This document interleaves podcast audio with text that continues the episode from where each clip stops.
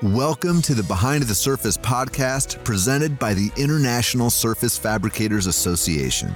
ISFA exists to serve industry professionals involved in the fabrication of manufactured surfacing materials. With each episode, Behind the Surface inspires fabricators to take their business to the next level. Now, with your host, Nancy Bush. Hi, everyone, and welcome to this episode of the Installing Profitability Series podcast, part of the Behind the Surface podcast, brought to you by our friends at BACA Systems. And today I'm joined by Eric Tryon, who will be discussing building management teams. Eric has over two and a half decades of professional success as an entrepreneur and founder of Premier Surfaces, a true friend of our industry. Eric serves on the ISFA BOD, and thanks again for, uh, you know, bring in all your experience to help our industry, Eric. It just is, it's amazing. And hopefully, Eric will be joining us at the next ISFA Roundtable, which is in Kohler, Wisconsin on May 23rd. I hear their golfing is really good, Eric. World class. I have, I have uh, torn that course up before. I think it probably is just maybe recovered by now from the damage I did the last time I went there. Uh, but it is, it's an awesome course. It's beautiful. Well, um, I also hear their spa is amazing, so I might have to I might have to forego the golf and check that spa out. So, speaking of good times, let's talk about building management teams because there's good times to be had with a good management team, is there not? Oh my gosh, the end of the the light at the end of the tunnel is huge, but the problem is uh, we don't want to make the investment to get there. So huge frustration, right? Is that we start building our business, our companies, and we can handle it all. We can do it. We can put duct tape on things. We can work a little bit longer. We can stretch, stretch, stretch. And then one day we wake up and we say, oh my gosh, I can't do this anymore. Right? I, I just, and things start going backwards and they start slipping and we start uh, forgetting to do things and we, and we really start uh, impacting not only our company, our associates, our teammates, but our customers, right? So building a leadership team requires a little bit of foresight. It requires a commitment from a mindset perspective. So I want to talk about that first. You know, um, most of the time in my travels and, and discussions with uh, business leaders, company leaders, and even more so, I would say, in the stone fabrication space, is I hear the comment, I just can't afford that person. I can't afford that person. I can't afford that person. And my initial reaction is, uh, you can't not afford that person. You can't not afford that person. Um, because if you don't change and if you don't uh, make this an investment into that particular part of your business, you're not going to change, right? It's going to be same result, same day. Uh, and here we go on this revolving wheel, right? The definition of insanity, continue to do the same thing again and again and again, and we expect a different result. Well, guess what? The result's not going to change if you don't change, right? So the first thing is making that determination in your mind that this is an investment, it is not an expense. Um, and we, we go into this with um, a lot of scar tissue from previous decisions we've made. We've, we've gone down this path before, and we don't want to go there again because it was a horrible experience and we wasted a lot of money because we didn't hire the right person, perhaps, right? Or we didn't give it enough thought on the front end to really define what we're looking for, or we didn't walk before we ran. Whatever it may be, you know, we've got to get ourselves right on the front end and look at this as an investment versus an expense. And, and once we make the commitment to do that, it becomes a lot easier uh, to start putting the, the ball in motion to make sure that we're progressing and staying uh, ahead of everything. And, and you kind of have to anticipate, right, this of what's coming around the corner. And, and great leaders, in my experience, have the ability to, to look out 18 months, 12 months, but, but certainly six months and see what's coming, right? So if I've got a new customer, this, this is a very uh, easy one for everybody to connect the dots to, right? If I if I take on a new customer, let's just say I, I get the Home Depot business, right? And now all of a sudden it's 20 new installs a week, right? Well, guess what? We haven't started it yet, but it's coming, right? And it's going to change my business significantly, right? What are those changes that are going to happen and how do I build the infrastructure and build the guardrails to make sure I don't fall off the cliff when it does, right? So that's an easy one to, to connect the dots to. But if we see, you know, uptick in the marketplace, or maybe a competitor went out of business, right? And now we're, there's this huge uptick in, in potential opportunity, right? And that's going to have an impact on our companies and our business. So we've got to be able to take take a moment, step back from our business, and just think, right, and anticipate. And sometimes you know, you may not be the best person to do that, or we've got to create the environment to do that. I, I would say go to your mountain, you know, get away from the business where you're just allowed to daydream. You know, take the, the, the facts about what's going on in your business and start to make some um, predictions as far as piecing all these pieces of puzzle together to say, okay, what has to happen? What's going to happen here? You know, what, with the current politics going on in our world, I'm blown away every single day when I either turn on the news and they're not reporting a story, or I turn on the news and they're reporting a story.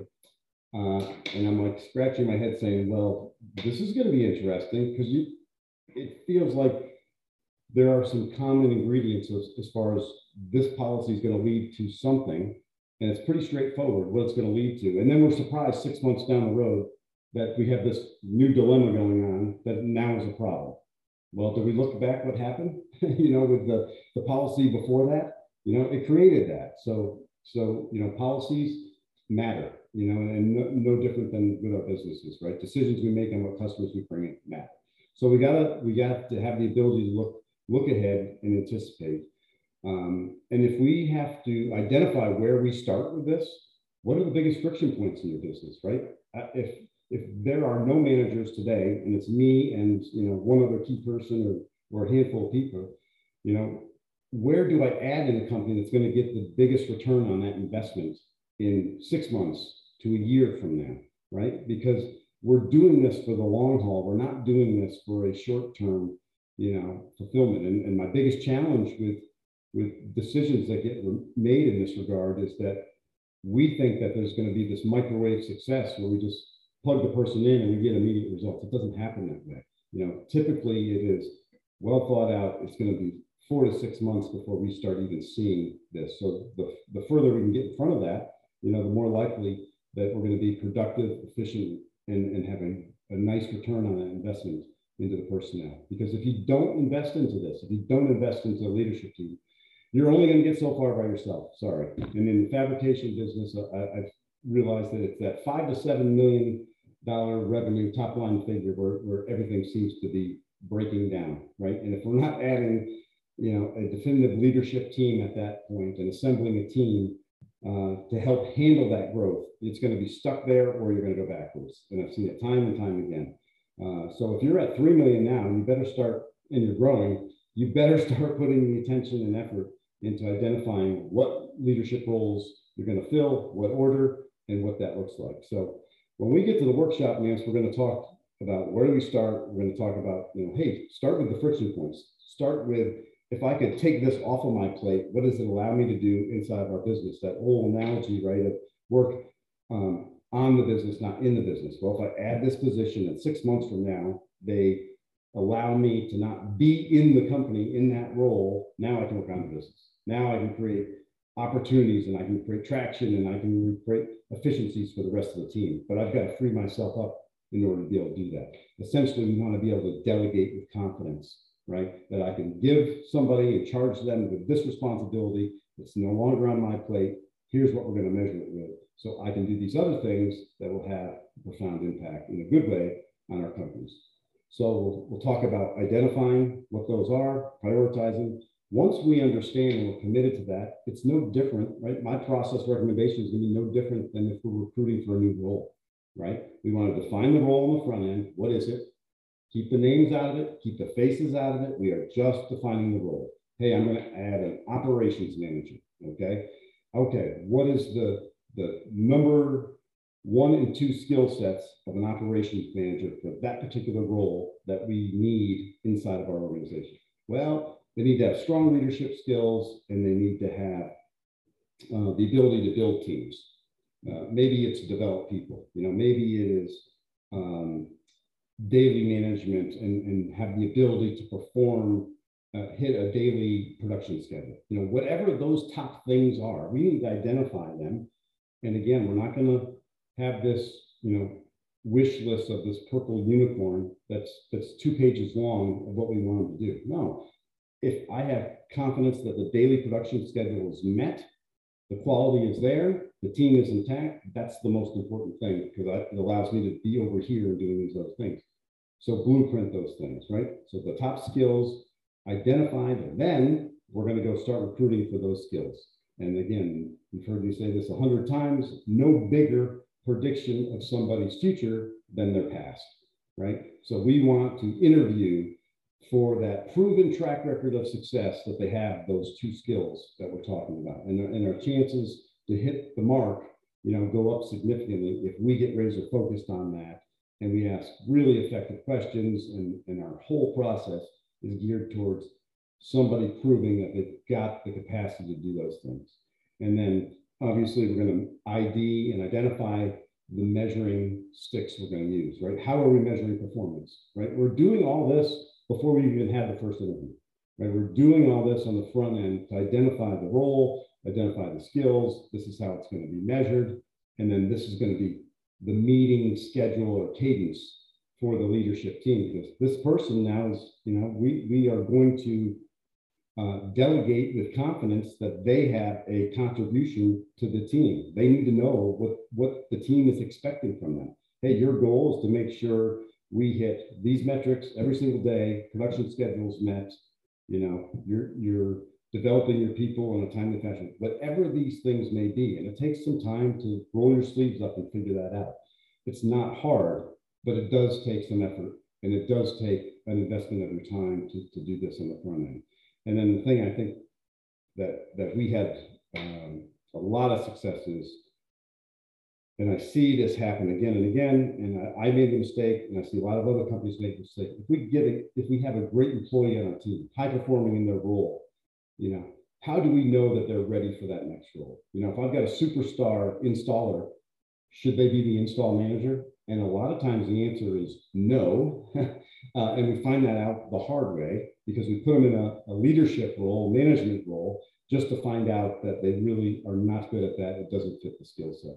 So I'm going to share with you when we get to the workshop portion of it, uh, a method and a process that we implemented inside of our business with, with uh, a lot of success of how do you take somebody that thinks they're ready for that next role and give you the confidence and align the expectations that yes, indeed, not only are they ready, they've proven that that you can march in with confidence and and have a tool at your disposal that says we vetted it out the right way and they're absolutely the right person because of these reasons and i'll share all that with you. But you know this is an investment in our time. It's an investment into our our businesses and, and you can't take your business to that next level if you're not willing to do it. So it's a big deal just like everything we talk about Nance big friggin deal right? Of everything all these the people side of our business and when you have all these moving parts in, in our stone fab space you know it really does come down to the people. So we're going to hit this one hard and we will we'll talk about the best chances of success for, for not only um, identifying where you need to put the resources, but how do you go find them and how do you onboard them and how do you make sure that you're maximizing that return on investment? Well, it sure does come down to people, Eric, and you're a gem for sure. And uh, thank you. And thanks to our sponsor, uh, BACA Systems. And hey, if you're uh, want to join us, if you're a member of ISFA or a friend of BACA, you can join us on April 13th at 11 a.m. Pacific, 2 p.m. Eastern. Is that right, Eric? That is right. I can add three hours ahead. There you go. Um, if if not, you know, join ISFA, become a member. Shoot me a line at Nancy at isfanow.org. And uh, with that, have a great day and thanks again, Eric. You're welcome. Thanks for listening. To hear more in depth viewpoints, gain actionable insights, and powerful tools to help you succeed, subscribe to the Behind the Surface podcast presented by the International Surface Fabricators Association.